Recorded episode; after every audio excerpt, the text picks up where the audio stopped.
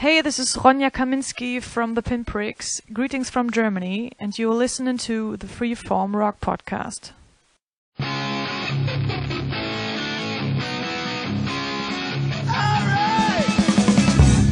You are listening to the Freeform Rock Podcast. Is everybody in? Is everybody in? Is everybody in? The ceremony is about to begin.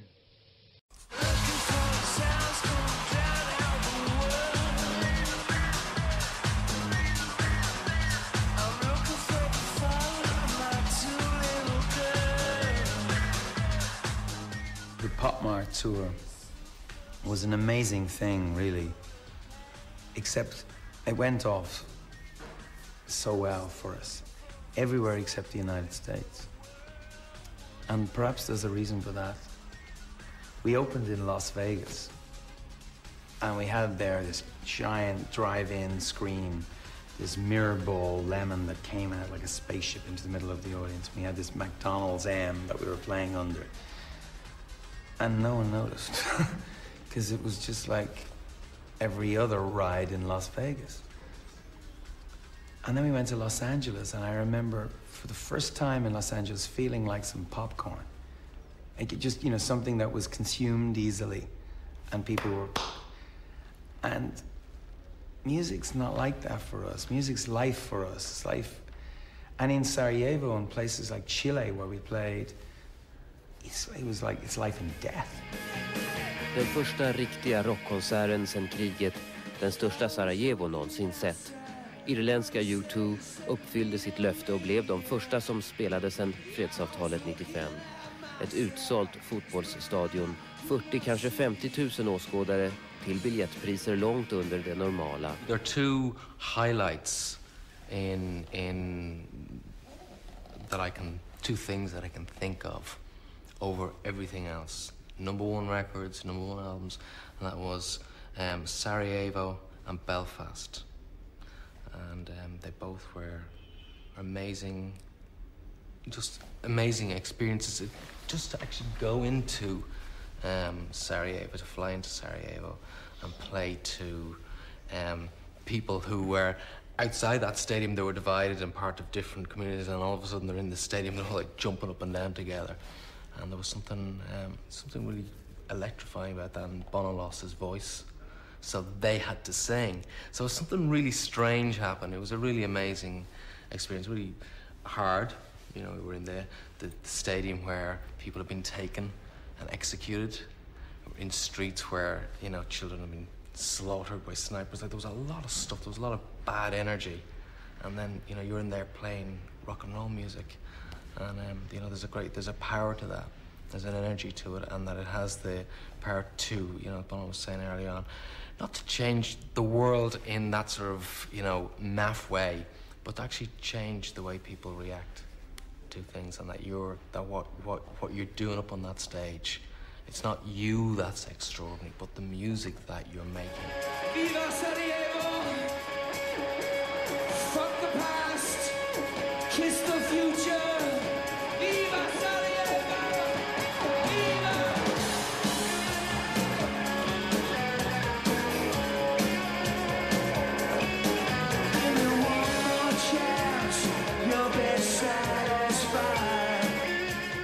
Going out on the road is where uh, it's, that's where you discover what these songs are all about, and uh, you have to live in those songs for a year, and and that's that's where U2 are really at their best.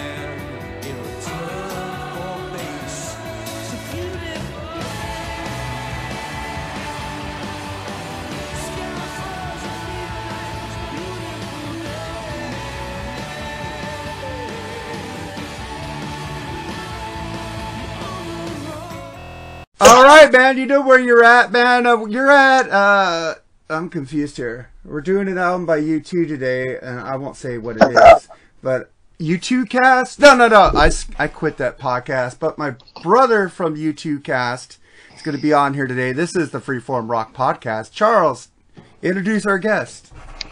Well, we have one of my top fans in the podcast world, Mr. Bob Hay. Hello, hello, hello. So before we uh, talk to Jerry, I want to ask. I, I just want to ask you, uh, Bob. Why are you picking fights with Charles? What did he do to you? I'm the one who pissed you off. I'm not. I wasn't picking fights with him specifically. Well, I don't know, but it was pretty combative. No, it, it, it's just the whole David Lee Roth thing that gets me. Oh, uh oh, uh oh. Lordy, lordy, mama. Let's try Already, to keep already getting into Van Halen fights. All right. our Roth three. Let's try to go in peace today Yes. on the Freeform Rock podcast. But Jerry Supe, I gotta say, Mark, it's our first trio episode with the new the new format here. So you get it, to work, join. it, it works on the other show, so it should work here as well. Yeah. Yeah, I'm, I'll You get to be spreading. Yeah, uh, spread- fun. Go ahead. Ooh. I was gonna say, he gets to join on the fun on on this here episode today. I just I gotta let everybody know. I'm being studious. I'm wearing my glasses so I can actually read my notes. Usually I can't read the shits, and today I can. so uh, this should be fun. But go ahead, Mark. You're you're the actual host of this extravaganza, the Freeform Rock Nation, America's podcast. Go ahead, Mark. Yeah, for, for this podcast because we are Nate. Fuck off, Cowboys. Um, Jerry, man, this is uh, just had your first episode come out, and uh, people are giving me great feedback on it. That that fucking metal church, dude, you fucking hit the nail on the head. People, you're getting people back into that band, dude. Congratulations, Jerry. Glad I'm doing something right. Yeah. Well, right. Like nothing like putting pressure on me.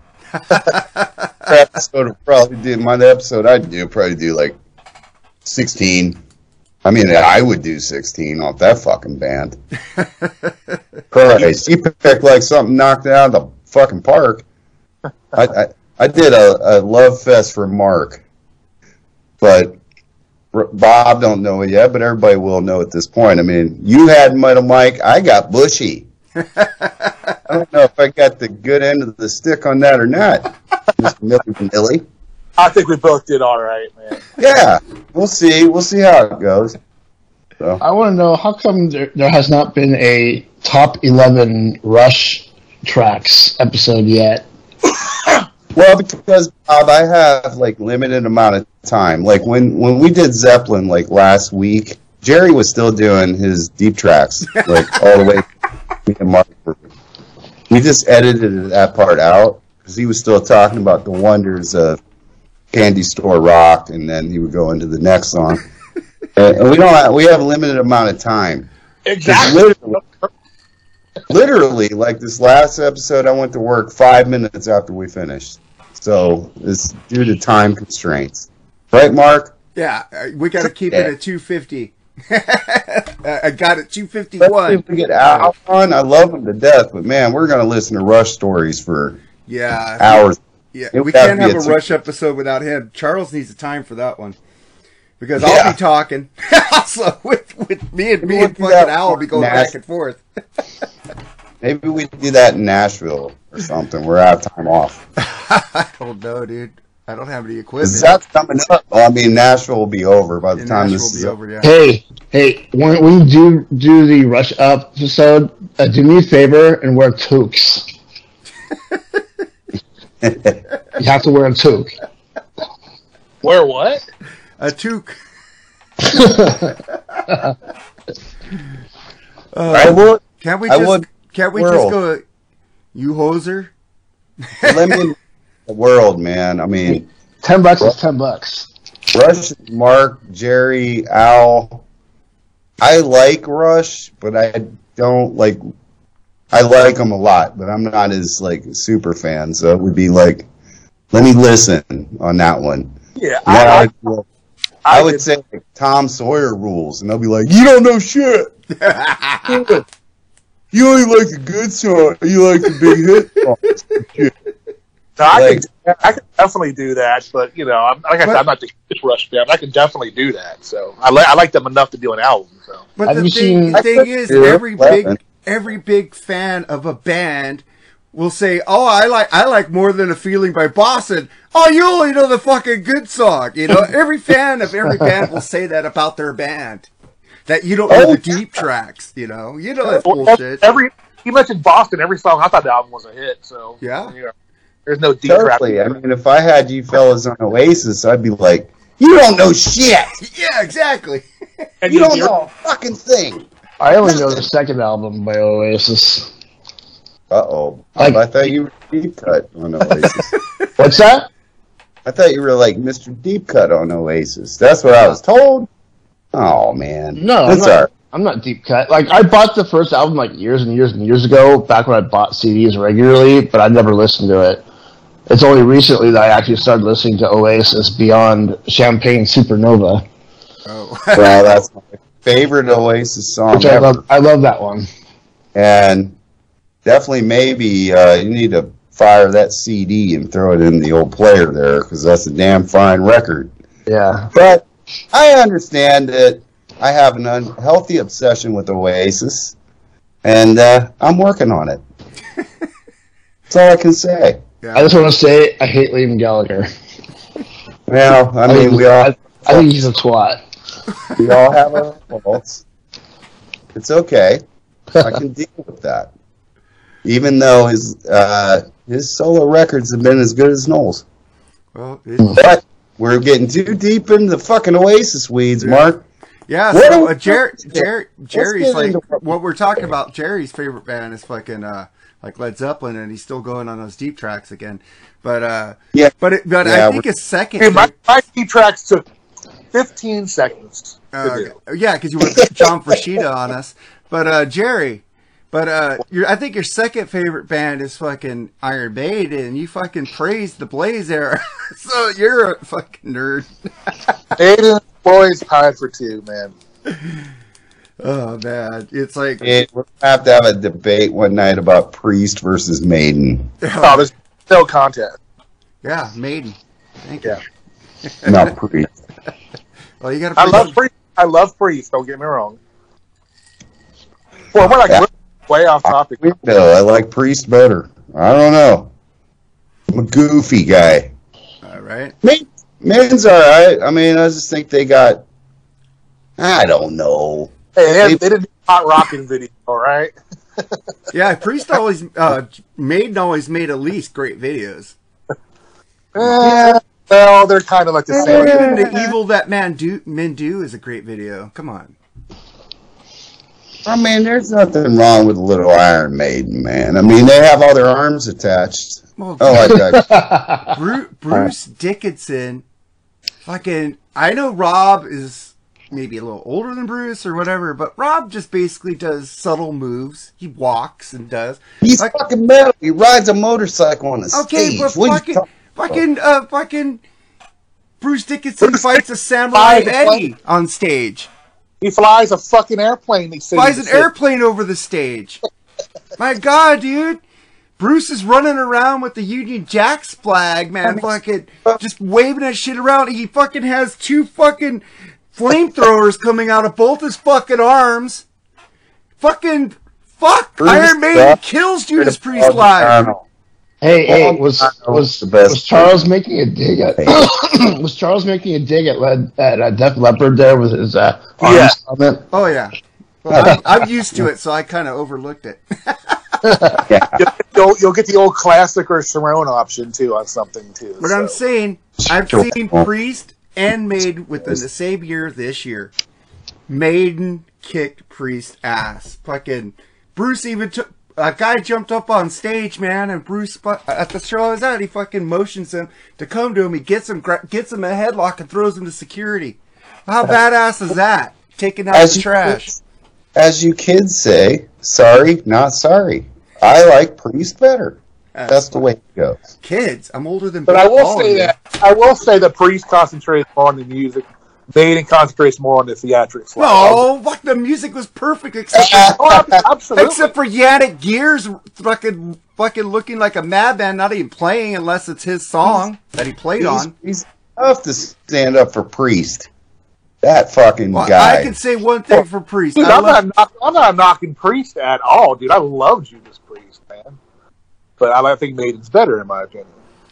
I love Priest, but I but fucking Maiden is better because fucking I I. And musicality, Well, Maiden puts on a great show, but I give Priest one thing: they don't have a clown on stage in Janick Gers. Well, let me borrow a phrase from Eddie Canistracci, my Oasis blood brother. This is a nice segue. Am I wrong for liking Priest better than Maiden? No. Exactly. We're all, all we all like what we like. We dig what we like, and that's it. That's the way it goes. Mercyful Fate forever. All right, Mark, your your take. Go ahead. I. Well, I have nothing else to say. You're right. But uh, I want Jerry to introduce this album because I, I think he loves it. Jerry, what what are we doing this week, buddy? I, I just want to say to Bob, it's like, look, you know, this is the first time we've interacted. I'm not a U2 hater. All right, I love them all the way up to the Josh Gordon. As a matter of fact, I will uh, go all the way up to Rattle and Hum. There's some good tunes on that. But after that, man, I'm sorry, they just they just lost me in their direction. And you know, I might bash this album, but I, I I'm a fair person. You can come on any show of a band that I do that you don't like, equally bash it. I would welcome that. Just don't, you know, I just, you know, I'm just not big on this album. So That's fine. I will say that if they didn't get trashed for Rattle and Hum, they would have not went into the direction that they went in with Achtung Baby. So there's a little bit of food I- for thought there. I like Rattle and Hum. I mean, with Desire's a great song. Angel Harlem's on that too, right? Or is that on? Yeah, it's on there. Yeah. fucking great tunes, man. I, I'm not knocking that at all. I'm just knocking the. I'm actually trying to start a campaign to get that movie re-released on 4K because it's out of print. I've actually had a little Twitter conversation with uh, the director. Nice. Phil Yeah. What, who's the director? Uh, Phil Joanou. Yeah, I I, can't pronounce it. his last name. I can't. Yeah, I can't say it either. Joe but- Now or whatever. Yeah, that'd be awesome because I I'm I used to have that on VHS, dude, and I, I love that movie. I know they look a little wooden, you know, in talking to the camera at that time. They got better over time, but they uh they learned from that, and I think they expanded. And I don't think without them getting that criticism, we would have got albums like Achtung Baby. Which I think is one is their masterpiece, man. That one rules. Yeah, I'm just saying they needed that fire right there. That fired them up. They needed a change. Yeah. We that, that, already know. that We song already have that know. album, does that song have that album numb on it? Uh, No. no, that's Zooropa. We'll talk about that when we get to this album. Well, Mark, I, we already know how much you would love to be just held and caressed by Bono, the greatest frontman you've ever said in the history of music and all that. I want to know about Bob Hay's fandom of U2. So go ahead, Bob. Go Tell us it. how I you. was going to get into that, but thank you. I, yeah, I need. Oh, I got to know this because I want to say my part after he's done. Okay. And, Okay. then, and then we'll ask Jerry too. And then- All right. He already said. He already said. He said. Oh, okay. Then me. Right? I didn't say You it yet. the but go disclaimer out there and He said he said- liked Rattle and Hum and Joshua Tree, and that was about it. No, he No, liked no, no. up to I- Rattle and Hum. everything, everything, everything before that, I like too. Yeah. All right.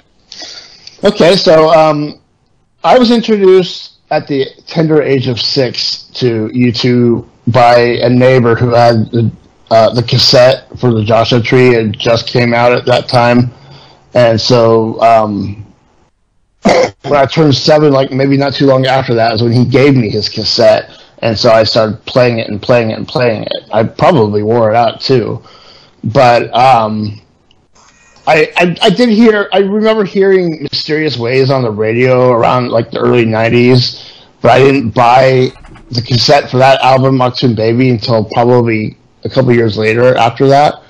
And 1997, um, after seeing their Pop Mart show in Eugene, Oregon, that's when I became a diehard for life.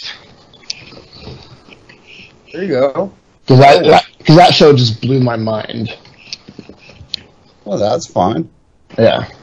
Mark, wait, can I go or Yeah, you go want for it, to man. love love affair I'll with go you after two? you. Yeah, I'm probably being you're the oldest here, as you Oh, established. don't call me old. Yeah. Actually, Bob, I remember. I'm gonna have to ask Mark. He'll know. When did the single uh, "In the Name of Love," "Pride in the Name of Love" come out? That was the Unforgettable Fire album. That was before Uh, the Joshua Tree. 1984. 1984, yeah. It's all over the radio. Like mad crazy. That was when like rock radio ruled, dude. Sometimes you would get like unforgettable fires type song, then you get Ten Arm Def Leppard, the real Def Leppard, by the way, right after it, and then you get fucking ACDC. You know, I mean, and then the people that were ordering us and ordered the Mark too, they knew back when it would be like Led Zeppelin and Wings, and then it was cool. Back then, radio was cool. So I really enjoyed that song. I liked it a lot. It's like, wow, that's a cool song. And then not long after that, I saw a video that to this day I fucking love. Even though Mark will make fun of Oasis for playing the place, the Red Rocks in Colorado, but it was that video. What was the song, Mark? You know it Sunday better Bloody than I. Sunday? Thank you. The Sunday Bloody Sunday The video. Yes, It was tremendous. Uh, the New Year's Day video, absolutely phenomenal, man. I actually did enjoy even the Beatles ripoff of "Where the Streets Have No Name." Wait, what? Oh yeah, they ripped that off from Let It Be. Yeah, they did. Oh, hmm. okay. When they played on the rooftop. Yeah, Okay. yeah. Well, to include the cops. Thank I you. thought you were saying that they ripped off the Beatles. Well, they did that in honor of the Beatles. They they did, Right. they It's said an they did this in honor. Right. They weren't Off. ripping them off. They gave them homage doing that, dude. There's It's nothing no wrong with that. homage. Yeah, it wasn't complete ripoff. I'm being unfair. This was in L.A. At least we got an America version of it. On top of Tower Records, right, Mark? Yep. They were downtown LA. I tried Yeah. looking for that building that they were on like a couple times. On, right, Mark? I think so.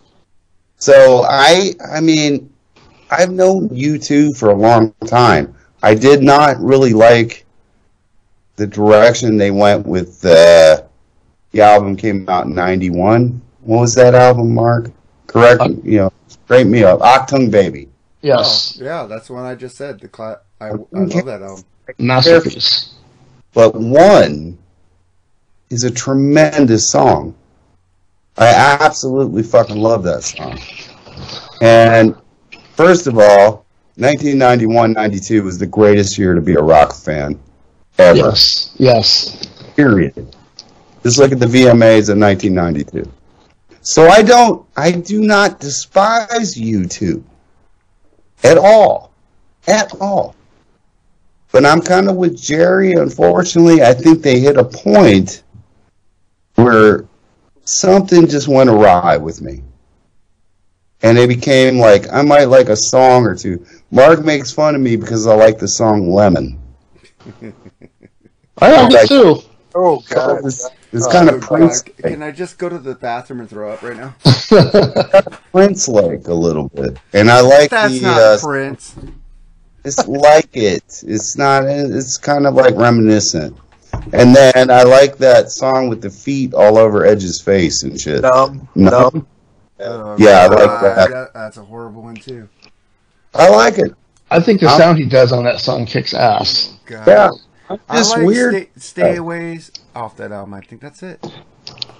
However, Far, yeah, the Far song. Yeah. as I've heard pointed out to me, my one of my favorite artists in the history of the world, Noel Gallagher, loves U2. He doesn't care. He doesn't give a fuck that everybody around him is like, "What's wrong with you?" That's why I like Noel Gallagher.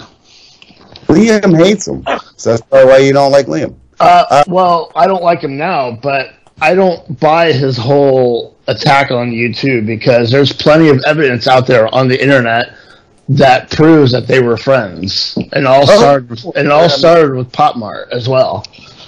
Oasis Oasis supported U2 on two gigs. which ties into this album. Yes. Enough. Yes. But didn't the Pop Mart tour, didn't Kmart have something to do with the promotion?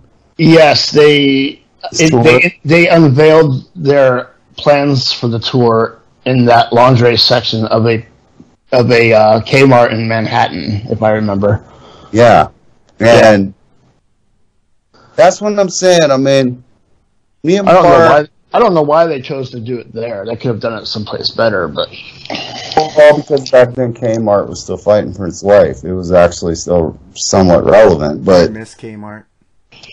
I I miss old Kmart when they had the cafeteria and shit. Oh yeah, man. and that liver and onions plate. You know what I'm talking about right there? Dude, I used to go to Kmart. My mom would take me to Kmart to get school clothes. Yes, I was one of those kids you made fun of wearing Kmart clothes. Uh, and I would go, Mom, why, why, I would try on all the clothes really quick. Can we go to the record side? Can we go to the record store? And I, I'd be picking out records, dude. I'd be taking some vinyl home or a cassette. I remember when I passed out getting a blood test, she bribed me, I'll buy you two records if you get your blood test. And I looked at the needle and passed out. But uh, I'm just saying, Kmart has a lot of good memories for me. One day, I don't know if Jerry had it, but me and Mark talked about it. I'm going to pull a Lee moment here. One day, on America's podcast, we're going to review, I believe, Chipmunk Punk. Chipmunk Punk. I had that vinyl. I got that Correct. from Kmart. Exactly. So this is like Alvin and the Chipmunks done punk My style. Sharona, dude. There was no Oh. punk songs on it. It was. It was all It's Blondie, classic Call Me, rock. My Sharona, you know. New wave. I, I, I think I'm busy that day, guys. Oh, I'm shut just- up. I thought you liked the, your old. What what album would you do as a child, uh, Jerry? Like, what was your best childhood album? Led Zeppelin 4. Like a dope. Oh, get out of Get out of here! you know, the first albums I liked were the Beatles, Sgt. Pepper's, and and Foreigner Double Vision, but I still had the Chipmunk records on the, the side. very, the very first album I ever owned was Styx the Grand Illusion. That was the very first album that I owned. I never owned any of that shit. Well, oh, oh. I'm just saying, you oh. still didn't listen to like like Chipmunks on the side. I, I don't remember. I'm not saying that I didn't. I just don't remember You as a know kid. that- Christmas I was song? never. No, I was never into the Are we gonna do? We're gonna do the data game. No problem. You know what the first vinyl I had, complete LP was, Jerry? What? Nick Gilder. Hot Child in the City, man. All right. Exactly. And I was like, Mom, why did you buy me this whole? album? I just listened to the Oh. one song. I just laughed like an elitist. I'm sorry, Charles. Does he have another hit song besides that? No. And do you know what? But you do you really know? Uh, honest to God truth, because we had an eight-track deck. That's right. That's how old I am. I did The first album that just hit me and just floored me on an eight-track. Kiss Alive too, buddy. My, My mine first Foreigner album- Double Vision on eight track. Tomorrow and Tonight. I played it repeatedly. And then when I got grown, I was like, this song sucks. It's favorite Kiss songs from the 70s days, but Hey, you can roll all night. you couldn't tell me back then, though, that song didn't kick ass. So yeah, we had eight track. The first album, first record I ever had, though, and this is why Mark, when he picks on me and bullies me for loving ABBA, I don't Ab- that. It was an ABBA 78 EP from Burger King. Burger King. Yep. There you go. Take this record, kid. All right. I got a couple things. My first album that I ever owned was ZZ Top's album Afterburner on cassette, and that's another band I'd like to do on Freeform sometime. Is just ZZ Top, but do um, a review of Eliminator. And Yeah. then Yeah, I would. I love that album. So Yeah. Well, no spoilers if we're gonna do a review of it. I don't care what you think of it now. Hey, oh, I, I have to get into the uh, in-depth portion of it. That was just a, that was just a cliff notes. But then I got a question for uh, Charles. Um, so you're you're an ABBA fan. Um, I haven't really gotten to ABBA because you know the, the stigma around that band that group. But um, Stigma. you know that that it sucks. I agree. They do suck. They suck. But but the que- but the question I have is uh, have you heard that new album of theirs? What do you think of it? I, I really, I honestly haven't. They have a new album. I have. Well, No, I all the nut swingers, Jerry, Eric Armsby, Jordan, Doctor Fuck, love it. So enjoy, I have- guys. I, I have no problem. I will admit it. No, I, I can't make an opinion on that. I just stick to the they. I love them, but I don't listen to like whole albums. I listen to like the compilations. Yeah, The greatest hits. Yeah, I don't like they deep were dive. they were on Oh. the first season of Saturday Night Live as the musical guest. I have it on DVD. It sucks. No, I, I mean- this fucking I, I fast forward through that shit. I but mean, the I- B52s are also on there, which a rule. Thank you. Rock Lobster. What's wrong with an incredibly hot blonde chick and a hot redhead chick just singing some songs like Ace of Base? Huh, Mark? Oh Nothing. no! Come on! No, no. What? Eden. Ace of Base isn't a real band. That I was didn't like- say they were Not a band. hit mute. Hit mute. Oh, dude. Just look at them. I do. I fast forward it if it's on my DVD. It really wouldn't just. I, I am not going to lie. I'm not. I love ABBA, but I'm not like wearing T-shirts. I'm not like, oh yeah, Who do you I like they're- better, Alba or B52s? ABBA. You suck. You know what? I do Rock like. Lobster. I Dude, like the there's song, more like- than Rock Lobster. Yeah, I'm gonna be that person. What other songs do they have, Bob? I like the Roam. song. Besides Love Shack. Love Shack, Roam. okay, God. you're Um, going all the hits. Give me some Party, deep, party out of bounds. give me some deep tracks, man. Give Uh, me some song- Mesopotamia. Song for future generation. I That's love a that. that's a single. I thought it was a deep cut. No, it's a fucking single, dude. Um, Private Idaho. Single. These are all songs on I- the greatest hits, dude. But I can name more than just Rock Lobster. All right, I'm just point. fucking with you. But I was going to be just the point we're talking about earlier. Yes, I'll be one of the because I'm a huge B52s net swinger. All right, go Charles. I'm sorry. Hold on. The B Private Idaho. the B 52s didn't just ruin their own band. Quiche Their, Lorraine. their singer came to REM and ruined that band. Yes, Jesus Christ. I that's love that oh. album. That With song what- rules. Shiny Right. Happy Tiny People. happy people. Oh, come on! I love that song. It's Hey, how about- fun. How about Shiny Happy Monsters?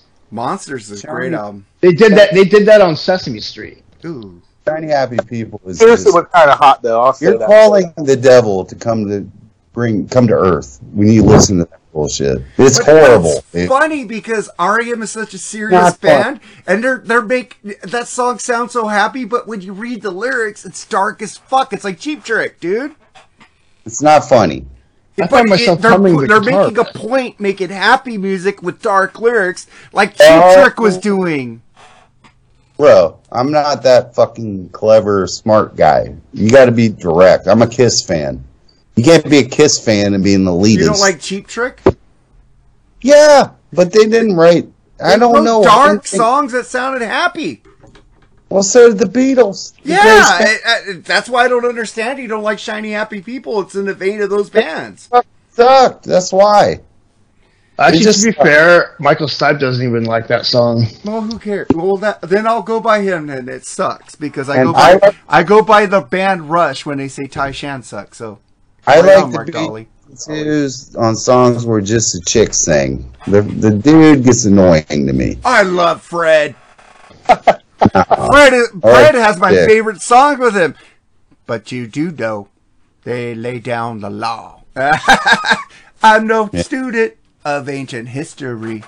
I fucking love his voice on fucking Love. He's got a very interesting vocal take on his Keith song. Lorraine, dude, is such a fucking classic. He sounds like I- a game show host. I love You're, it. you're pushing Eddie Canistracci for Mr. Alternative now. I love the B52s, dude. Yeah, they're all right. Oh. Enjoy. Enjoy. Yeah, I will exactly. enjoy. I'll enjoy it for you because those are my facts. All right, Master Disaster, Jerry Soup. Oh, you your facts. Your fact. You got.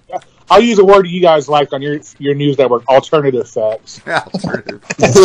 I'm not a fucking Republican, dude. I hate politics. But let's not get into this. Uh, Jerry, what album are we doing? We're This doing. Uh, oh boy, we're doing. This has a, been a tough listen for me, man, and I'm sorry. I really, Bob, I'm sorry, man. And, and Steve, like I said, I'm not a U2 hater, but we're doing U2 pop. Um, uh, okay, We're gonna pop off. It was a tough listen. Well, yeah, two of us are gonna pop off, and two of when us I are gonna when I pop off. first heard, since I I never really gave my uh, I got into YouTube. Oh yeah, I- get into your U2. I I'll was get with my Charles. It was it was around the Pride in the Name of Love, but it was actually the first song before that. The, I think it was the title track called "The Unforgettable Fire." Right? Oh yeah, that song rules, dude. Song is probably one of their best songs. That ever. is one of my favorites of all time by them. But you know, I you know I They rules. I went backwards. You know, War and Boy and all them, and they were pretty, pretty good shit. They were raw, man, especially live, man. They sound they had this really great raw ass sound to them, which I loved. Um, I liked them all the way up. I love uh, Joshua Tree. Great songs on that album, man. Fucking one. Of, it's the masterpiece of, of them, in my opinion. Uh, but I don't know. After after that, I just didn't get them, man. They just they just uh, they just lost me. And um, Can Can I, I- ask you something, Jerry? Yeah, get right ahead. You're not really into like alternative music, like The Cure, No, I'm and like uh fucking what is it? Uh, Peter Murphy, Bauhaus, stuff like that, right? Depeche Mode, all that. Depeche Mode. See, you're not into that. That's why you didn't get the later half of you. And that's probably true, and that's probably Yeah. why. and That that's why sense. me and Bob probably do. Right, because at, at its core, U2 are an alternative rock band. I mean, they even won a Grammy for alternative rock. That's not fair because there likes to be a lot of uh, fucking alternative shit. So that's not necessarily fair. Jerry just did, did it into it as Well, Jer- on Jerry's part, because he didn't get the what sounds they were going for when after the Joshua Tree. That's what I was Right. trying to say. Yeah. All right. You don't. They had they had they had orts, man. They had mysterious ways I liked. I liked uh, Vertigo. That was a cool tune. I mean, you so didn't they like the fly? No, that song Oh, was. I love that fucking song. It, there were some there were some good songs after that, but as far as complete albums, no, they lost me. And there's some good songs on this album too. I have to, there. Well, there's one good song on this album, but uh, but I'm not going to totally bash it. There's a lot. There is some bright spots on this album, in my opinion. So let's get to it. Well, well, let me say, I, I got into U2 because of war. Seen that video for Sunday Bloody Sunday and the New Year's Day, day and Which then I turns was in 40 line. this year. I was in line to get fucking Unforgettable Fire, so I was with this band before they fucking blew up. They were on the verge of blowing up when I got into them, and then the Joshua Tree just hit. I just remember that video coming on from With or Without You, black and white, Bono looking cool as fucking fuck. My God, the emotions he put into that song, I was like, oh my God, I love this band. That I, I I've been to this band before they hit it. I went back and got October when I was into uh, War. So October's me and Bob discussed October and boy, I think. So All right, man, but let's get into this album. U2 Pop. This is like one of their least selling albums, but it still hit a million. It was produced by Flood, Howie B, Steve Osborne, released March 3rd, 1987. So as we're recording this, this is March 4th. 97. 97. Which was yesterday. 97, I mean. So they had a birthday This- yesterday. So they had a, this album had a birthday as we're recording of this. That's March 4th. Uh, so the album turned 27 years old, and I remember getting this on the first day. But uh, let's get into this record, shall we? I'll get into. Blah. I, fuck, I suck. All right, man. I had it ready, and then I didn't have it. There it is. All right, man. We get into the first song. That was the first single off this album that I saw on MTV. So we'll start with the guest first. Bob, what do you think of Discotheque? Oh my! All right, we, you just gave your review away, bitch. Oh, you heard that? I'm supposed to hear that. All right, Bob. Discotheque. I'm just fucking with you. No, you're Uh, not. All right, uh, Discotheque. Um, it's a fun head bopping album opener, and the Edge, as usual, comes up with sounds to push the envelope of what the guitar can do. And Adam Clayton's bass is deep and buzzing, and Larry Mullen Jr.'s drums are pumping throughout the entire track. Boom cha! Boom cha. Oh. Char, oh, you Charles, you want to go next or or uh, after Jerry? Well, I mean, Jerry already kind of said it, but I mean, yeah, I'll go ahead. All right, go uh, discotheque here. Oh Lord, man, this is hard to even describe. This is not my kind of scene at all. I vaguely remember when this came out, and it's a silly ass video with the knockoff of the uh, Village People. They were having fun. I'm sure this is one of the reasons that I see Bono as pompous. He's always trying to make some kind of statement that apparently only he knows what he's talking about. I do hear some elements of the song that I do believe influenced Chinese democracy. Because, by the way, Axl Rose is a massive U2 fan. Uh, but unfortunately, not the tracks on this album that I would go for. Perhaps if it wasn't so mashed up production wise, it wouldn't be so mad, so bad. I'm to give it like letter grades. I'll give it a D minus. Well, on that production wise thing, uh, I was reading that they were kind of rushed into doing this album because uh, the drummer had back problems, so they were in there making the making this record without him. And then when he finally came back, they were on a hur- hurry up to finish this album because they had their manager already booked the Pop Mart tour. So, uh, but it's it. We'll get into this album how I feel about it, but it's, Their their record label was hurting for s- for uh, hit making album as well, so yeah, they they were, were kind of rushing them to get the shit out. So But I still gave it a D minus. Jerry, go ahead. Oh boy. Um, there's some cool parts to this song, I will admit. I like uh, Bono's low register during the verses. He's got like a low register and the high going at the same time, kind of like a dual lead type of thing. That part is pretty. I think Edge's guitar though is way over freaking produced on this song, in my opinion. Way, way, way synthesized, in my opinion. But the bright spot on this whole album is Adam Clayton's bass playing. The guy showed up for this album. I'll give him that much. Now, you guys know this better than I do, but there's drum machines in this album. Am I correct? Yes, they use sequencing Oh. because Larry Mullen Jr. was hurt with his right. back. So, I, I So can't really. He did come in and they did rework the songs for him, but they still use some of that sequencing. He's still having back problems to this day. Yeah. But man, I when this came out, I was like, I, I my my fucking jaw dropped. I couldn't believe what they had become on this album. Do not like this at all. D minus is a generous grade. Well, you got your horns up, but you're not doing horns up on not a metal. Uh-oh. I'll give it one out of five. One out of five. Oh. There are like a what parts to it. Out Adam. Adam, Adam Clayton's bass line's pretty badass, so can't bash it all out. yeah. Let's get this one thing straight. This is not a disco album. It's more of in vein of Achtung Baby and uh fucking Kiss Dynasty. You know, they called that a fucking disco album. You know that wasn't a disco album. This is the same thing here. It's an album influenced by club music. Yeah, this song is fucking rules. Fucking Bono is fucking cool. I don't, I don't, I don't, I don't care. Fucking this album fucking rules. Spoiler alert. Fucking don't. And this is like Rush, man. They don't follow trends; they make them. This, Oh. this is them what they started on Achtung Baby and brought it forward. Love it. Hey. Hot take there. All right, did we get, then we get to the next track. Do you feel loved, uh, Bob? Yes, I do.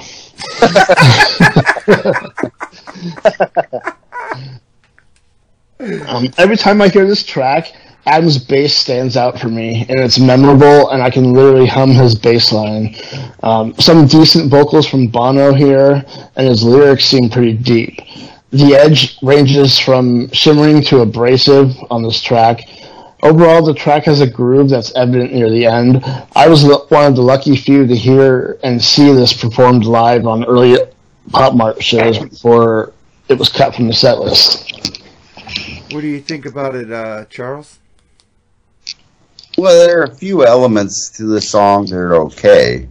Baseline is okay, but I'm on the fence about the guitar effects. Why is U2 trying to be Radiohead?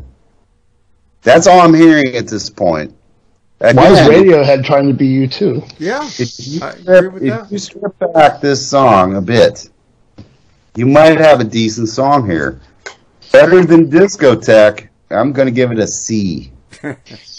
Jerry. You too was U2 was doing this stuff before Radiohead They started were. doing theirs. Exactly. Because back then, Radiohead was only known for that song "Creep," Hmm. which sounded which sounded very grungy. Yeah, it did. Their only good song, by the way. I Yeah. agree. So Jerry, do you feel loved? What do you think about it? Oh, man. Um, uh, I think I mentioned Um, this on. I think I mentioned. This, I think I mentioned this on the BS show the other night about something. Enya meeting nine armed led death Leopard. Uh, I, just don't get this song at all, man. Uh, again, Adam's bass line, like uh, Bob said, man, this is, is awesome in this song, but uh, just don't like it, man. Well, another one out of five. all right. Uh, I'm with Bob on this one. Listen to the bass line. Everybody said that Adam's bass line is fucking amazing so far. Bono is fucking an amazing vocalist and Edge with those ambient guitars, and Larry, no one sounds like him. He plays to the lyrics like he did, like uh, Alice Cooper said that when he had him on his album, Larry said, "Give me the lyrics," and he said, "Why do you need the lyrics?" Because I play to the lyrics, not to the bass. You can hear that on this song. I didn't know that till later, but now, now revisiting this album, I could see how Larry does play with the lyrics because he seems to move with Bono's voice, and it's fucking amazing. I like this song. And then we get to uh, Mofo, which Bob picks. So here's Mofo on the Freeform Rock Podcast.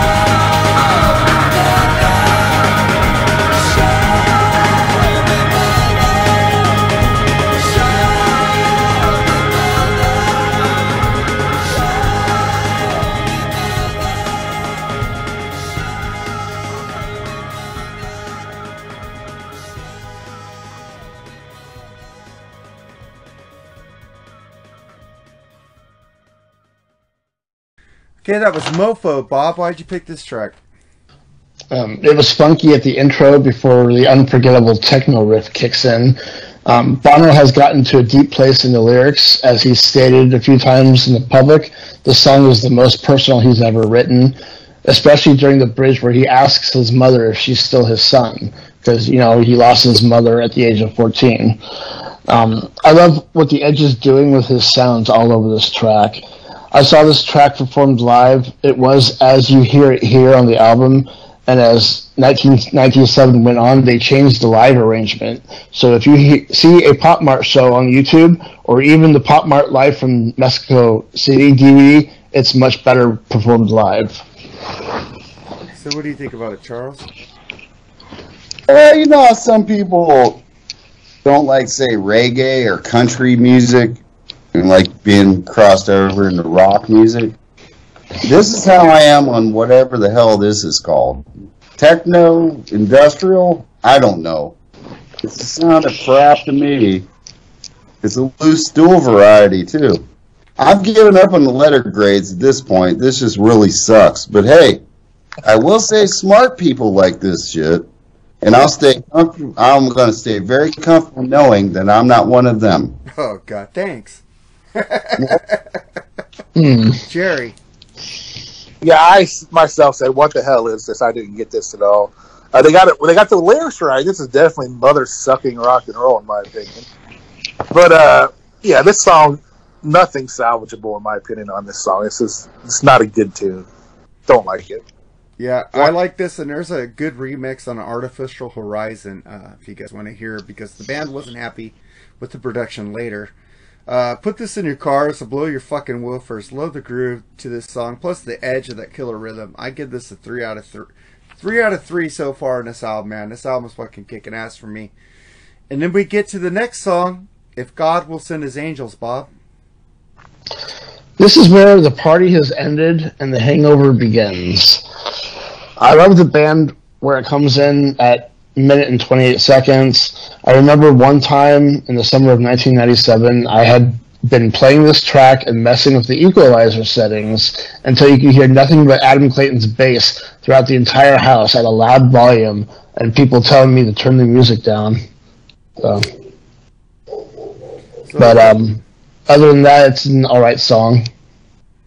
Okay, Charles. Hmm. Now this one isn't so bad. This is more like it to me. I actually can hear a bit of the songs U2 do that are more to my liking. I dare say I hear a bit, just a tiny bit of blur influence on this track. The chorus melody is reminiscent of the song The Universal, vaguely. So people don't want to go out there and listen to it and compare, I just say vaguely different chords in that, but it reminds me of it. So far, it's the best song on the record to this point, but still a bit too techno-ish for me. I'm going to give it a B minus. What about you, Jerry? But me and Charles are on the fucking same exact page today. I feel the same way. This is not a bad tune. Nice, it got slow groove to it. Kind of gets a little boring after a while, but I don't hate it. I mean, it's nice. It's not as overproduced, in my opinion, as the other three songs. So I'm gonna give this one a a three out of five. I like this song. So Ah, shit. I had in my uh, notes to look up the lyrics, but I'm too lazy right now. Now they slow it down. Bono's lyrics always hit me emotional and right down to the soul. This song reminds me of the un- the song "The Unforgettable Fire" and the Joshua Tree albums with that Nah. s- that sound that the Edge is doing with the guitar tone. Uh, that guitar tone is fucking amazing. Larry is so underrated as a drummer. He's in my top ten.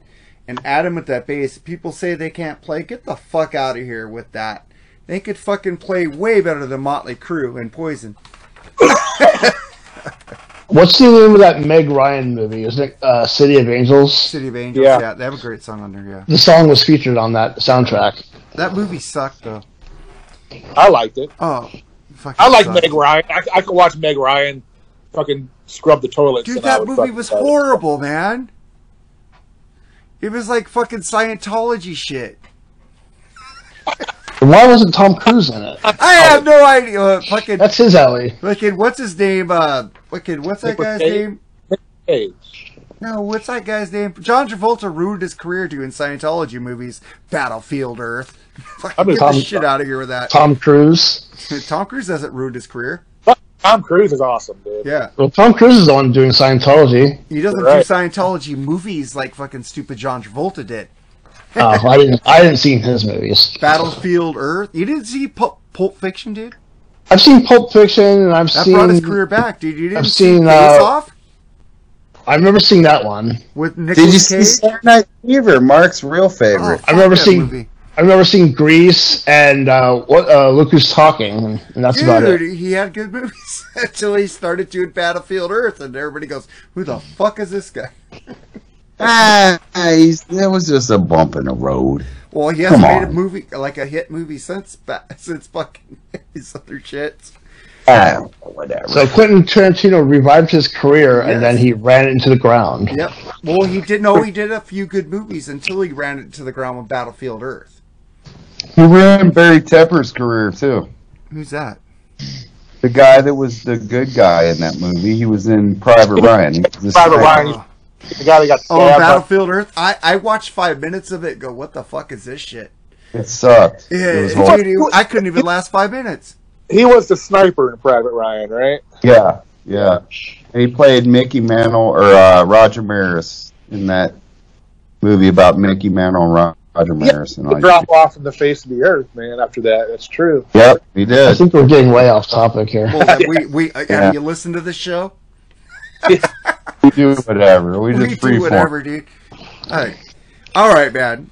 Stop being a stickler for fucking time. All right. then we get to the next song, which is "Staring at the Sun," which I was surprised none of you guys picked this, but uh, You're surprised, really? yeah, yeah, I'm surprised. Uh, Bob, what do you think about it? I actually really like this track as you hear it on the album. I think it's a shame that the band were never really able to figure it out in a live setting, so Bono and the Edge had to perform it acoustically. Bono's lyrics are cool, and I love the chorus, and I love that wah wah riff that's used in the chorus. Uh, Charles, so why you hate it? Oh, here we go again. I hear an okay, but albeit pedestrian song here, but the style of the production just ruins it for me. Is this truly the type of song that brings new fans in? Like, if you were going to start right now and say, be a U2 fan, are you going to listen to Staring at the Sun? I doubt it. But it was, festive. it was another attempt to stay contemporary, and why? Maybe at the time it went over better. It just sounds dated and desperate to stay cool at the time. If it wasn't so try hard to be a cool production wise, I would hear a B side here, maybe. Uh, but I, I'm just saying, this is the album that got me back into U2 because after Zooropa and watching Lemon and Numb, dude, I fucking checked out until this album came back. It got actually interesting. Go ahead, Jerry. When they got interesting. Go ahead, Jerry. Staring at the sun. I'm going to pull out my best Eric Jordan imitation here. What is something I would rather do than listen to this song? Is I'd rather stare at the sun. this song is just bad, man. Now they did have a. If they has a cool little acoustic riff in it, which I like. But That's what I was talking about. yeah, I mean, that was cool. But man, it just, it just, this song just, ah, I just don't get it, man. One out of five on this one too.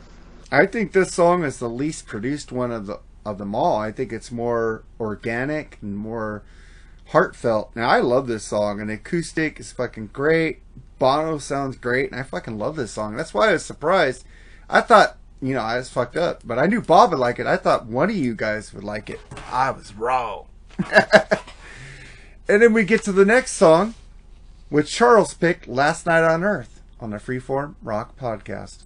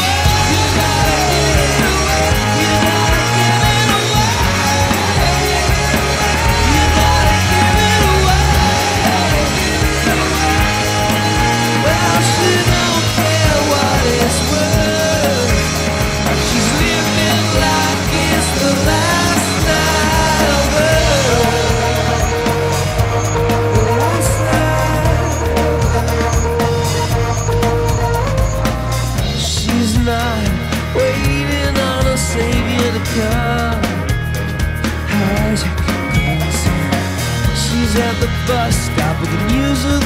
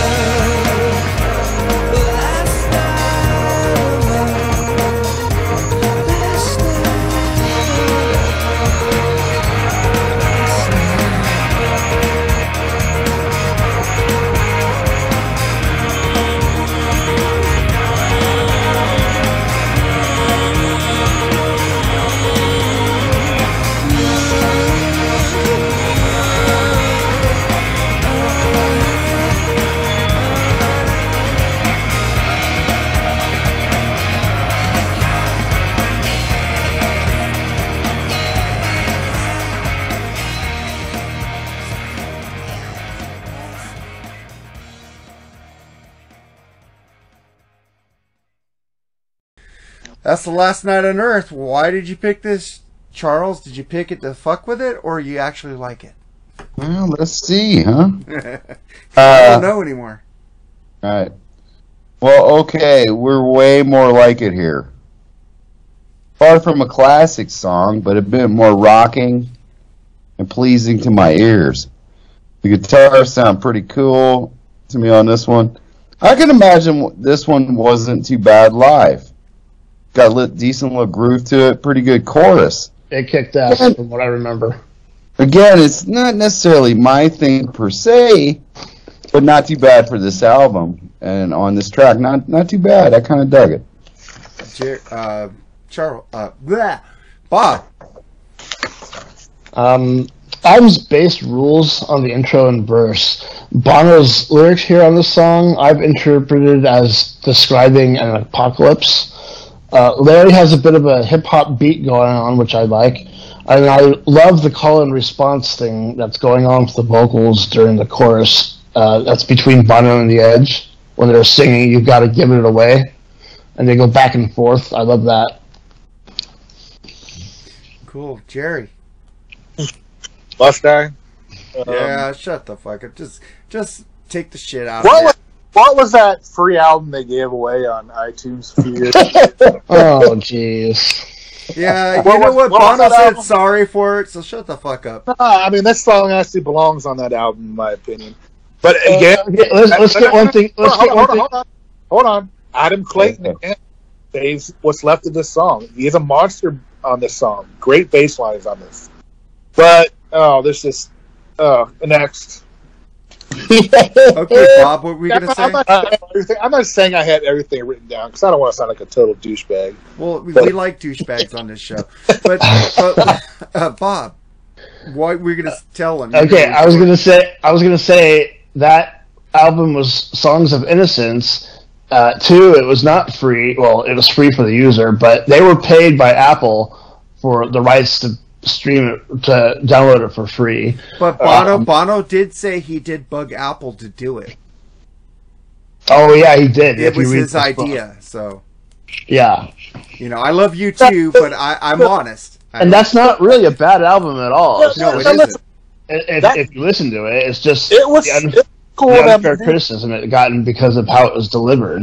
no, it was cool of them to do that. Don't get me wrong. A free album from a, a, a well known band is pretty cool. It just was not very good in my opinion. Well, But maybe that- you know what they should have did. Apple should have asked to opt in to the free album instead of just putting on everybody's iPhones. I was going to buy it anyway, so oh, for me, I did it's buy a it. gift. Yeah. I eventually bought it later on, but So just to give them money. But I'm I just saying.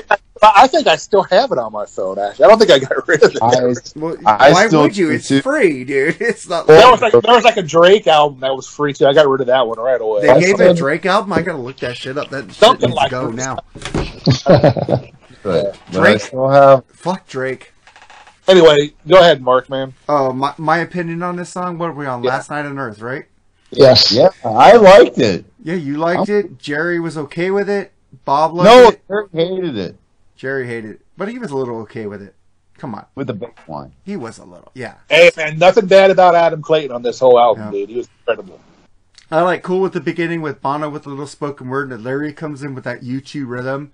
Even if it's only Larry drumming, you would know this is fucking U2 by the drum sound. Great, great song. It's like if you listen to the fucking the Police, you hear that Stewart Copeland, you hear that Neil Peart. I put Larry Mullen up there with rec- John Bonham, recognizable drum sounds. Keith Moon. No, They have the rec. Dude, Larry has his own drum sound. That's what I'm trying to say. against John Bonham. I Come just on. no. I'm saying like when you hear John Bonham or you hear Neil Peart, you know that's them, even if there's no vocals or guitars going with it. That Larry has that same thing. I'm not saying he's as good as those drummers. I'm saying that he has his own sound. Like Peter Criss. Yes. Okay. John Bonham to me is like that Muppet animal. He's just bashing drums everywhere. Oh, it's pretty controlled bashing now. Oh, oh, oh. Like this podcast is sloppy as fuck, but we're controlled like Jimmy Page. Come on, man. But uh, last night on Earth, I I fucking love this song, man. And I we- dug a little bit too. Not like, not gonna get crazy about it, but it was for this record. It was pretty good. There you go. we will get to parts where I'm not like Lee Lee said that I love everything. So uh, it's not going to be all wine and roses on this album. Just letting you know. I wonder if Lee is listening. Lee doesn't listen to Uh-oh. shit. He's too much in his own head. no, Uh, he's he's into the shirt tucking shirt thing right today. now. Yeah, I saw it. Uh, God, dang, I love long hair, but I don't post a lot of women with long hair. But uh, okay, but uh, then we get to the next song, "Gone," which I I know Bob knows I love this song. I don't think you other two knew I love this song. So this is the one I picked, "Gone," on the Freeform Rock podcast by U2.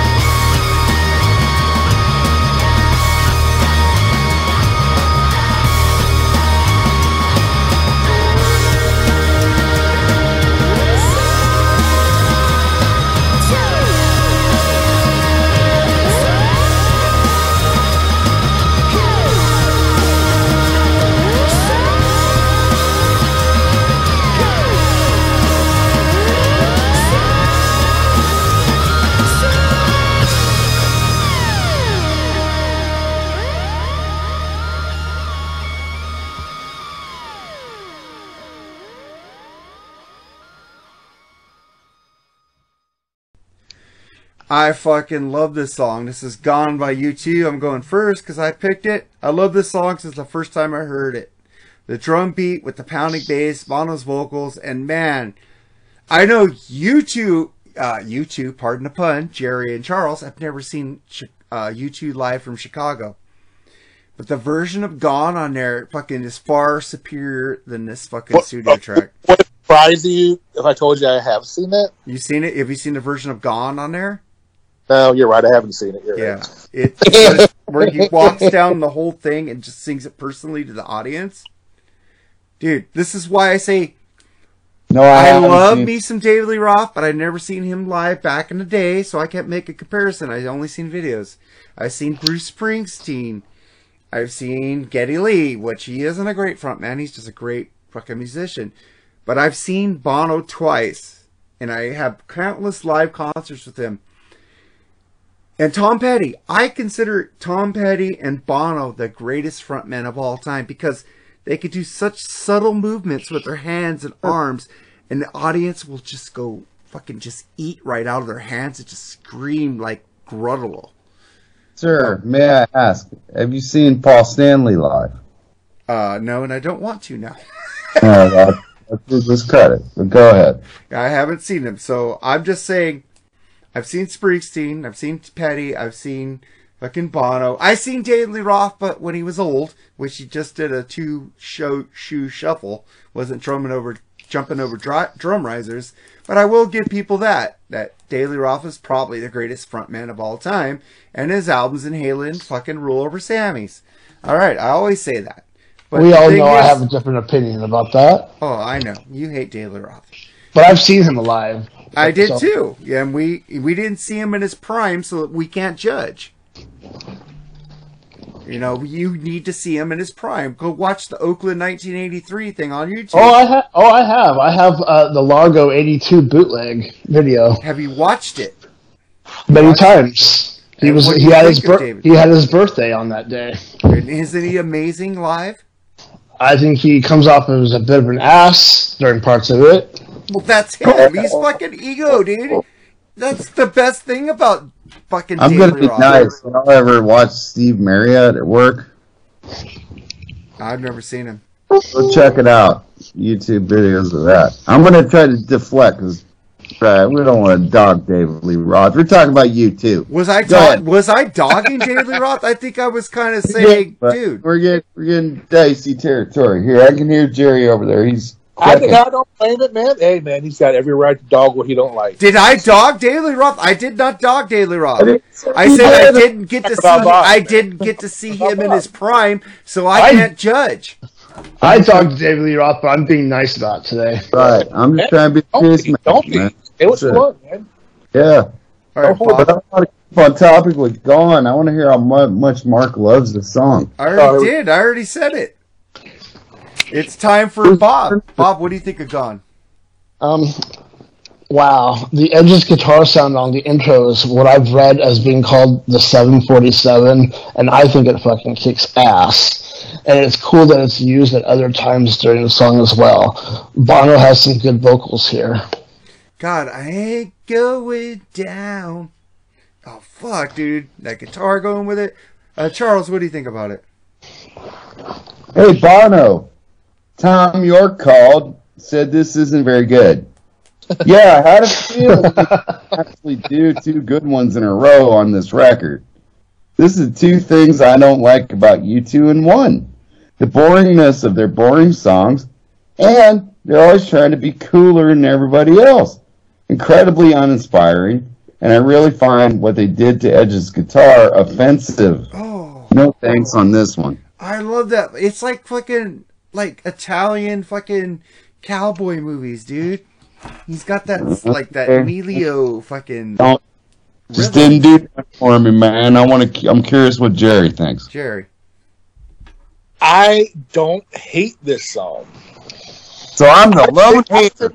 I think if they got they, they stripped this song down, it would be really good. In Yeah, my watch live in Chicago. I have no doubt about that. I, I think a stripped down version of the song would sound pretty good. Well, it Watch wasn't out. stripped down live in Chicago, but they played it better, and Bono fucking emoted so great on this. Uh, I, I haven't seen this. I have to take your word on it. But Watch it. Watch it performed live from Mexico City. it's like I said, I, I, I agree. It would probably sound good. I don't hate it. This is a three out of five for me. It's one of the better songs on the album. Ooh, yeah, we Charles agreed all the way up until this point. I think. yeah. Yeah, so uh, then we get to uh, Miami. Anybody pick this song? No, they didn't. So I'll go with you, Bob. What do you think of Miami? Um, I saw this one live during an early, the early PopMart show that I keep talking about before it was cut from the set list. Um, the rhythm sounds trippy and backwards, and I like that. Bono's lyrics are like poetry here, and I believe the poet Allen Ginsberg actually read them out loud for a TV special before he died. The track gets me moving my head to the groove later on during the last section when the band kicks in. Miami, my mammy. Charles, what do you think of it? Dude, don't make up shit. I just want to. I want everybody to remember I didn't hate last night on Earth. Uh, Miami. Hey, we found something that even Hagar is better than. Oh, fuck. Well, maybe not. I thought we were going to get through an episode without Hagar, but I guess Maybe not, but it's better than Nickelback. Oh, God. But yeah, that's that's it. What the fuck is this song? This is the worst so far. But maybe we got time left for a song to suck harder than this. Jerry. God, blows. Jerry, what do you think Yeah, of I'm? I'm back to agreeing with Charles 100%. What the fuck is this song? This is the worst song I think they've probably ever written, in my opinion. It is just bad from start to finish. Don't get it. Corny sounding, and it just I don't uh, don't like it. Well, Giving it a one out of five is generous, man, but I have to give it something. So that's my uh, view on that song. Well, I'm loving Larry's drumming. Bono's vocals and that bass comes in. It's really cool. Different for U2. Bono's vocals are ear candy for me, and then the edge comes with that cool riff. Kind of parts. Kind of sounds like "Tomorrow Never Comes" by the Beatles in parts here. Um, maybe Oh. they're doing an Oasis and like stealing from the Beatles, but it changes. Very weird song. Fuck it, it works. I like it. How is everybody on the lyrics? They did Helter Skelter first. All right, let's go to the whatever the next song. Is Charles already down. Fucking Charles. I hope you're able to do the video. Uh, yeah, I'm here. All right, Jerry, you picked Playboy Mansion, so here's Playboy Mansion. I wonder if you picked it as a joke or you actually like it. We'll find out after the song. So here's Playboy Mansion on the Freeform Rock Podcast.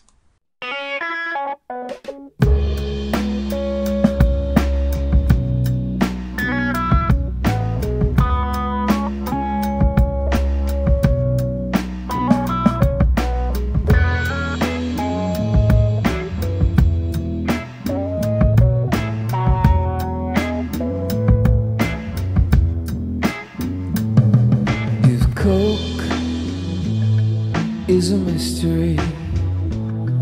Michael Jackson, history. If beauty is truth and surgery, the fountain of youth, what am I to do? Have I got the gift to get me through? the gates of that mansion.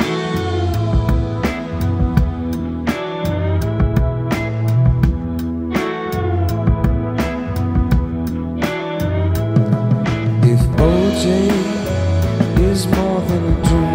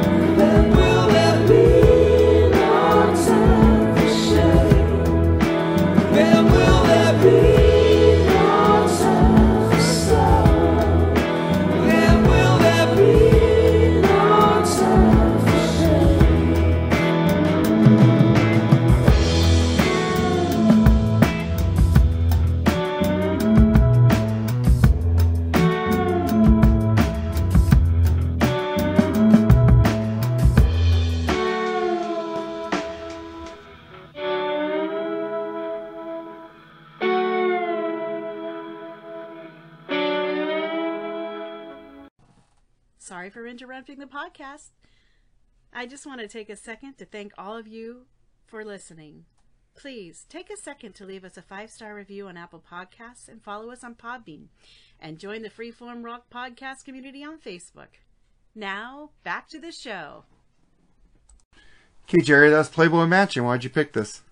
I closed my eyes, put my finger on the set list of the songs, and I picked that. no, I'm just kidding. I'm just kidding. This, in my opinion, is the best song on the album. Um, I love the lyrics.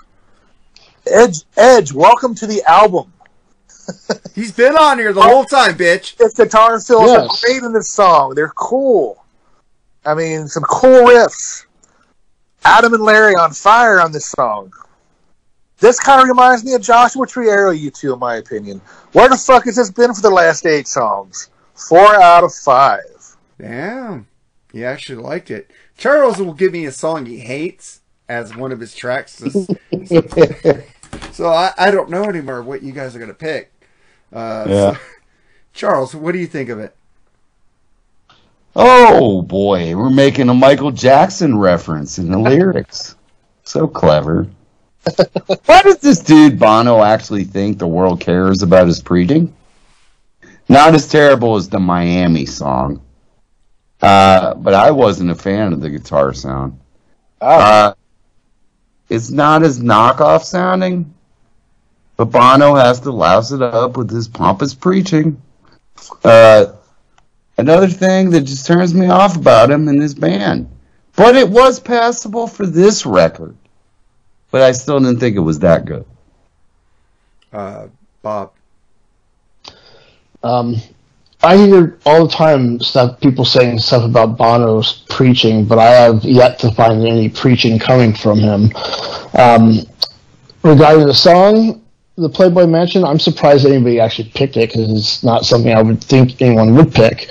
Um, this is a slow hip hop groove at the beginning, a swirly wah wah sound in the background as Bono is singing lyrics. I recently caught myself repeating to myself during work, like, I can't forget such gold as if Coke is a mystery, Michael Jackson is history, which I think was probably a nod to the album history, but could also be an honest dig at Michael Jackson as he became irrelevant by this point. You never know what it is, and that's what's great about Bono's lyrics sometimes. You can get any interpretation from them. That's what I said. His lyrics are actually clever this song, and I, I liked them actually. Yeah, man, and I'm with you, Bob, on the fucking thing. I don't see Bono banging a hammer on people's head with woke bullshit, telling you do something. He fucking talks to the Republicans. He talks to Democrats. He talks to both sides, sides ho- houses of Parliament. He wants to help people. He doesn't care about politics. He doesn't give a shit about politics. He isn't political. He is for people. And He's people liberal, but he- realize that he doesn't care who will get the job done for him as long as they help people. He's liberal, but he tries to be as bipartisan as he possibly Yes, can. more than Bruce Springsteen. Oh, come on. I mean, there's a tear coming out of my eyes, Mark. That was beautiful, man. Yeah, more than Bruce Springsteen, dude. Bruce Springsteen, you could tell where his roots are, but Bono, it's like I don't care. I'll suck your dick, Republican or Democrat or Independent. Just help people. Not literally. I know. It was just a. It's what we do. Well, I'm gonna bring Darth Vader back. like I said, I'm just a dumb dumb that doesn't get all Oh, the fuck off with that shit. silly, silly. Hey, he lo- he loves Noel Gallagher. Right. Liam, even though Liam talks shit about him now. Well, you know what? And, uh, Charles don't give a fuck about that, and that's Yeah. awesome about him. I mean, it wasn't the worst. It wasn't Miami. That fucking sick. Jesus Christ. All right, so my review at the Playboy Mansion, man. Cool town to sit on the couch with a woman, make out. The Edge again. He's not a blues bass guitarist, man, and people are like, our friend Roger Norris, who shits on him, saying he U2 would be better if they had a great guitarist. Fuck off, Roger. I love you, Roger, at the same time, but fuck off with that shit. The Edge rules. I like he, yeah, like, like Bob always goes off on these wangy twangy fucking noodling guitar players, which I fucking argue with him at the same time. But I give the Edge credit; he stands out from all the great guitarists, and I consider him a great guitarist. So He's not better- my favorite, He better than Johnny Marr? huh?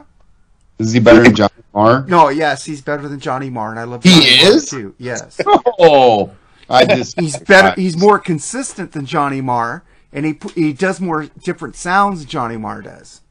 The Edge actually explores different territory Yeah, nobody, does. nobody ever does. Nobody ever I- like tries to take the guitar like except Eddie Van Halen or Jimi Hendrix. You know, don't try to take the guitar in a new direction. Even God if he damn. gets shitted on, he still played what he wanted to play. He's not as good as CC DeVille. Everybody's trying to copy Eddie Van Halen and be Are the just like Smiths him. still together? Who? The Smiths? No, they're not No, together. they've been to, Johnny Marr and, and Morrissey don't get along at all, dude. Uh, so I don't know. I, like I said, that's another band. I never liked. Uh, Morrissey's a pompous asshole. You want to talk about a pompous asshole making everybody eat vegan in fucking fucking venues you play? Fuck off, ch- fucking fucking asshole, and fucking leaving at the fucking L.A. fucking Greek theater because it's cold. Bitch, you get a jacket. Oh, I'm sorry. I love Johnny Marr. My I bad. love Johnny Marr too. But uh, that was the Playboy Mansion. Then we get to the next song. If you wear that velvet dress, what do you think about that one, Bob? Bono has such a good vocal range, and you can find him singing in a lower register here, and it sounds smooth and sexy in a non-gay way.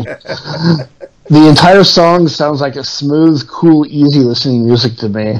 The Edge is very good at slide guitar, and it's nice to see a bit of it here. Okay, Charles, what do you think of this song? Oh boy, Mono Trent Jarvis Cocker here. That came out before. That's right. Pulp was out before, not Pop. Uh, a little, little spoken word, a little singing. That was clever. But there's no way people hear this and go, "Oh yeah, man, what fun!" the bass is pretty cool though, and it's a bit more sparse musically, but as typical, just so boring. I think it'd be okay as an instrumental and used as a montage scene in an underground film. Uh, overall, very boring, and uh, I may play it when I have trouble sleeping. uh, Jerry. That's exactly what I got. I don't. The, the humming in the beginning pisses me off. Uh, this is like a fucking bedtime story. It's just boring. Um, Edge's guitar to me on this song is way oversensed and way over delayed, in my opinion. I mean, too much technology in the in his guitar on this whole album, but this song just exemplifies what I'm talking about, in my opinion. Uh, not a great song. One out of five. Well, this song is a victim of the CD age. Did they need this song on here, or they just wanted to fill up a CD? Uh, this song fucking sucks and very underwhelming. Uh, next, fuck this song. What? I don't like it. Dude. It sucks, Shocker! I was just, I was been waiting a long time to hear you praise the album Pop for years, and I never expected you to actually not like a song on this album. Because I'm honest, dude. I can't fucking say shit is good. I ain't Terrence Reardon. I compliment. I complimented what I could, what, what I thought was good. Oh, dude, this song sucks. Miami. Better than Miami. Well, that, well, that, that's fine, but I, I I've been hearing for years from Mark about how he loves pop. I actually got him the vinyl for Christmas one year, and I've been waiting for him to do this review. I didn't expect him But to not dude, like I the song. liked one to nine very much. It's the first song I haven't liked off the album. That's a shocker. well, I, I I'm honest. I don't make shit up. I, I, I let me lick Bob's ass today. No, I don't do that. Sorry, I don't do that shit. I'm always honest. If I'm not honest, then fucking don't listen to the shows I'm on because that's very disingenuous. And fuck that shit. I want people to be honest. I want you to be yourself. If you don't like something, tell me. Don't tell me you like something because I like it. Fuck that shit. That's boring. There boring. goes disingenerous again. You just learned that word, didn't you? No, I didn't. I just I was found a on way to use it. Jerry taught it to you last episode, BS. Yeah. Hey, I gotta sound like an intelligent drunk? Jeez! Okay. I fucking slurred my words during the last episode on BS Sessions. If you guys listen to any of that, holy sh- shit! And that fucking that that Metal Church episode, Jerry. Did you hear how much I was slurring? I mean, that's that's the norm, dude. It's like Nothing. Yeah, at this point. All right, man. But uh, I'm critiquing myself. But at least I keep the time. I'm on good time management here. All right. Yeah.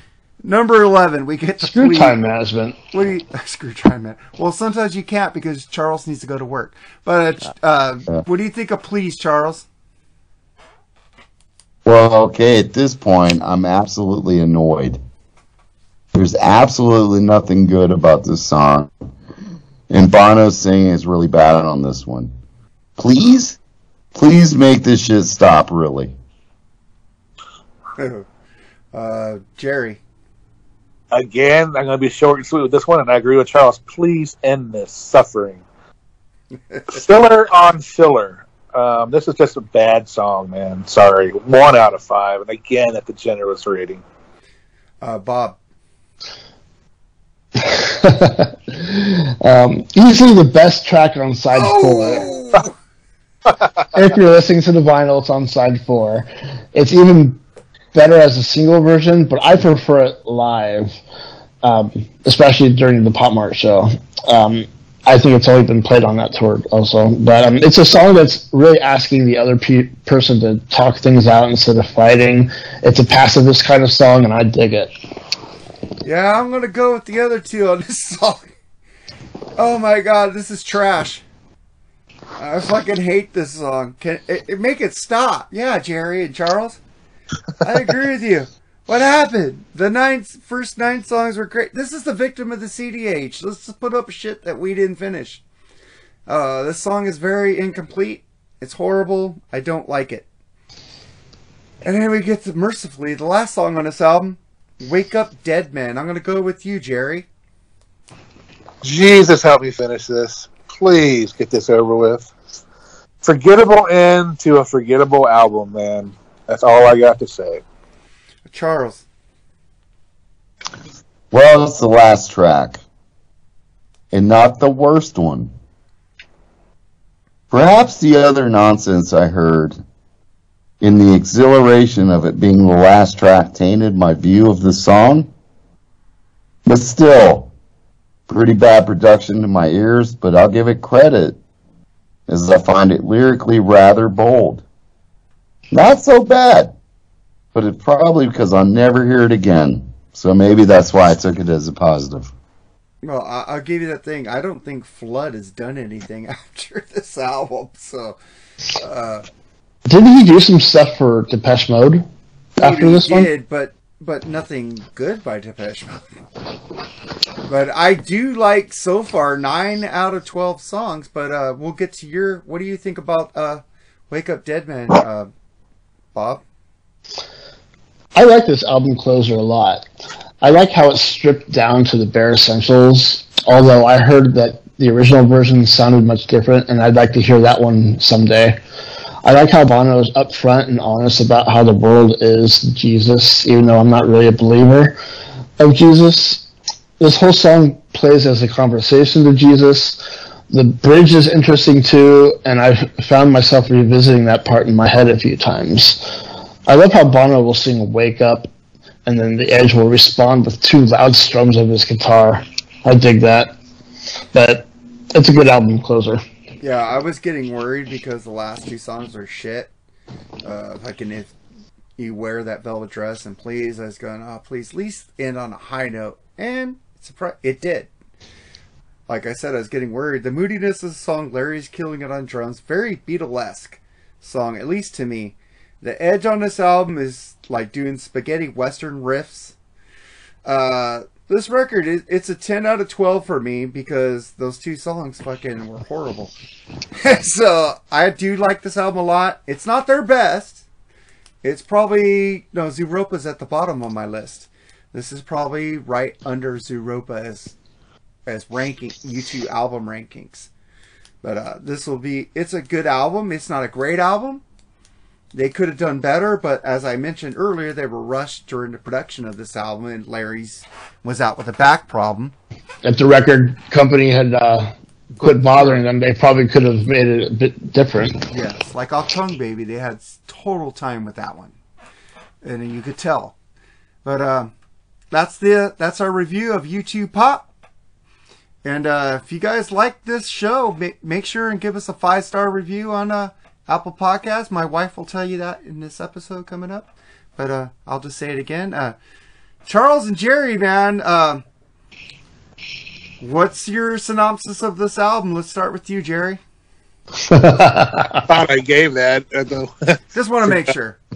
You know what? There there are some there are some salvageable parts in this album. Like I said before, Adam's bass playing's really good. There's a couple good lyrics by Bono, but you know, and like I said, I'm not a I'm not a U2 hater. But this album to me was just was just not very good.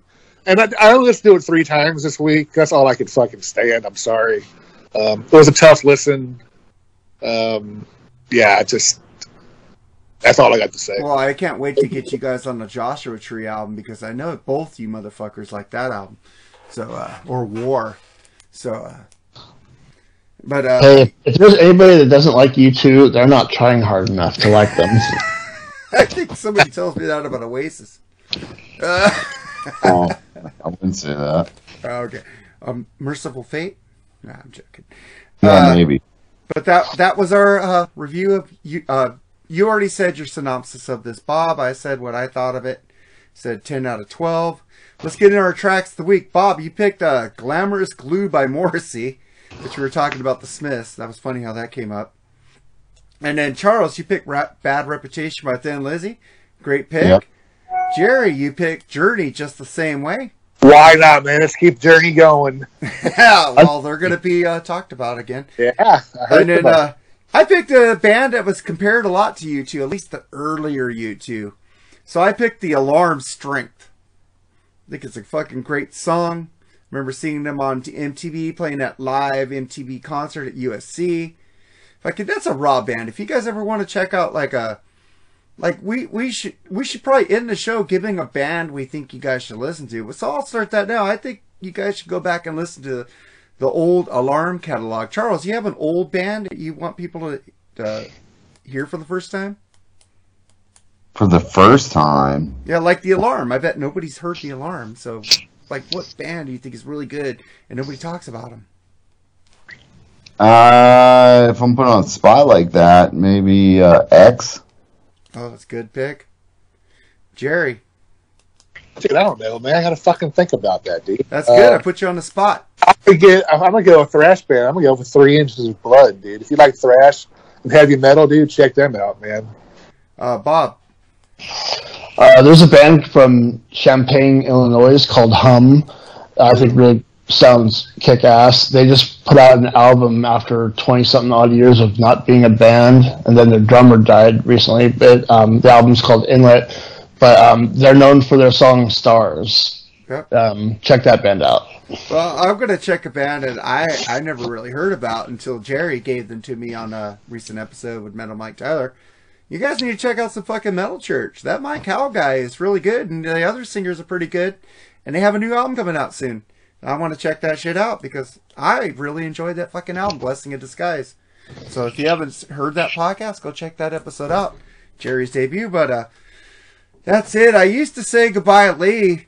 So fuck you, you and Charles, Jerry, say something to me. I don't fucking know. Something to. What? Nah, man. You know, it's been. This is actually, in spite of me not liking this album, it was actually really fun doing it. Um, and like I said, my invitation, I, I, I, I solely mean that invitation to Bob. If he wants to come on an episode and bash a band that, that, that he doesn't like and I like, I love it, man. I do not. I, I, I- I can take it as well as well as I can give it, man. So, anytime you want to do that, just let us know. All right. It was great having you on. Thank you, uh, Mark and Charles, man. I say I love you guys all the time. You guys are great, man. We're like fucking three brothers. I think we're doing a great job of what we're doing. Let's keep it going, man. We are we are the Moe, Larry, and Shemp of podcasting. We're arguing Um, which who's Moe. You know what? I'll take Curly because I snorted alcohol. No, man, I'll, you, I got to give you Moe because you are the OG of this podcast. So yeah, but yeah. I'm talking about the other things. But I am more like Curly than I am Moe. Jerry's Lario, I guess, because I'm Shim. You're Shim, so nobody's Moe. I guess I don't. Unless we get Doctor Fuck on here to uh, guest once in a while, he'll be Moe. yeah, knucklehead, come yeah. here. All right. Well, I'll just say, let's get the fuck out of here and see you guys on Zoom. All right, man. How long, man? 15? Yep. Later, guys. Later. Peace. Later. Bye. Peace.